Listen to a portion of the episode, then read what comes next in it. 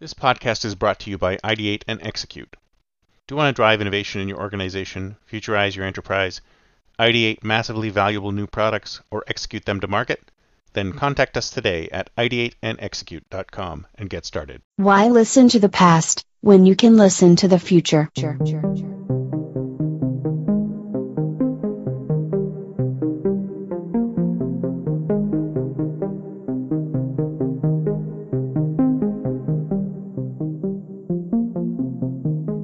Welcome to the Think Future podcast, broadcasting from deep in the heart of Silicon Valley, California.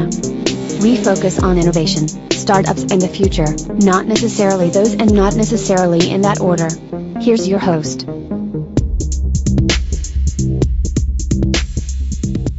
Good morning, everyone, and welcome to Think Future. My name's Kalaboukis, and once again, we're coming at live from deep in the heart of Silicon Valley, California. We're talking innovation startups, the future.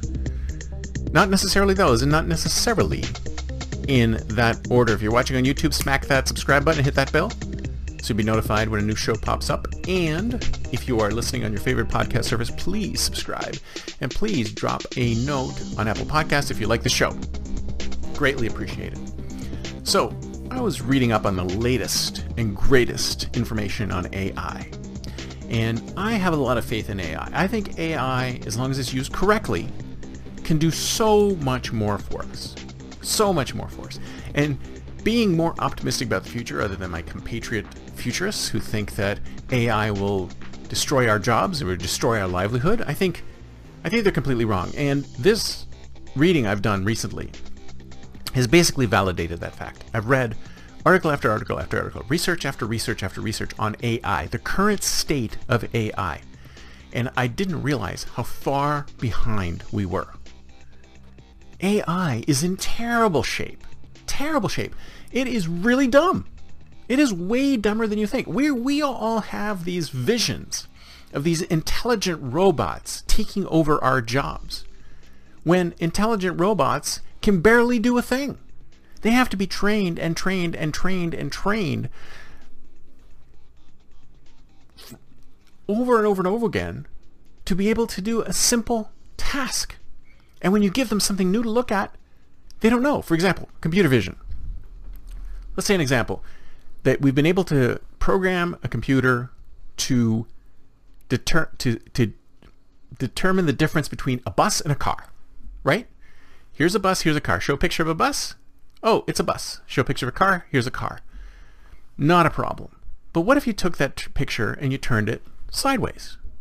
A bus on its side. Computer stumped. Totally stumped. Has no idea what that is. It's not a bus. It's not a car. What is it? Something else. The state of computer vision is so poor that it can't even detect an orientation change in a photo. The state of deep learning is so poor that when you teach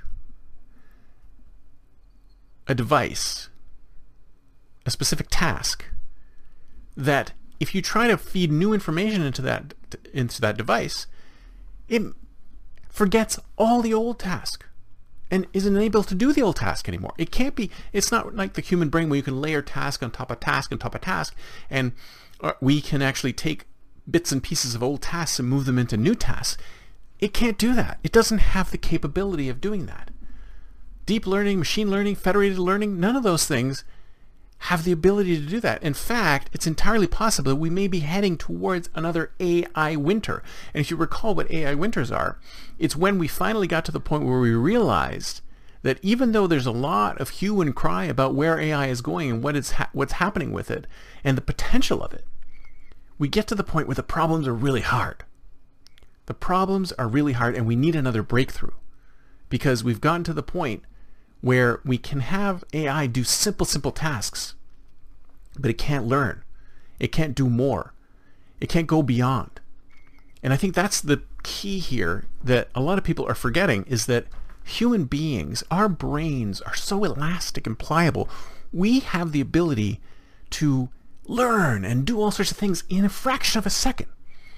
Whereas it takes AI tons of time and effort and money to teach to get them to that point. I think I was reading somewhere that you you probably read that AI bested the best Go player, and AI bested the best StarCraft 2 player. But did you realize that to get to the AI to the point where it could best the best StarCraft 2 player, they had to invest $35 million worth of time and effort and people's and resources to get the AI to the point where it would be able to master a relatively simply ruled computer game. Isn't that insane? Isn't that insane? So a a ruled game like Go or StarCraft 2 or even Warcraft or any of the World of Warcraft or any of these games that computer that people have created which are mini mini worlds. They're mini worlds with very little information. They do not map to the real world at all. Takes a lot of time and effort to train your AI to even do a small task in these mini worlds. Imagine the kind of effort required to take an AI and put it in the real world and have it learn and understand and see what it needs to do in the real world. It can do perhaps a single task that you've given it to do. But if you say something like, if you take a robot that has the ability to clear a road of debris, and you said to the robot, go clear the road of debris, it has to try and figure that out. It could take hours and days and weeks to try and figure out how to move one branch because it's so difficult for it to understand how to do this. It needs to figure it out from scratch. We can give it some rudimentary information, but then it has to figure it out, and it'll take forever. Whereas a human being can just walk up to it and do it. I mean, they've done studies comparing taking a, a, a robot and giving it the simple task of setting a table. Now, a human being can start setting a table from age what, six, seven, eight? You teach your kids how to set a table without even breaking glasses. But a computer, a robot, setting a table, it's almost impossible for it to figure out how to do that, even with federated learning.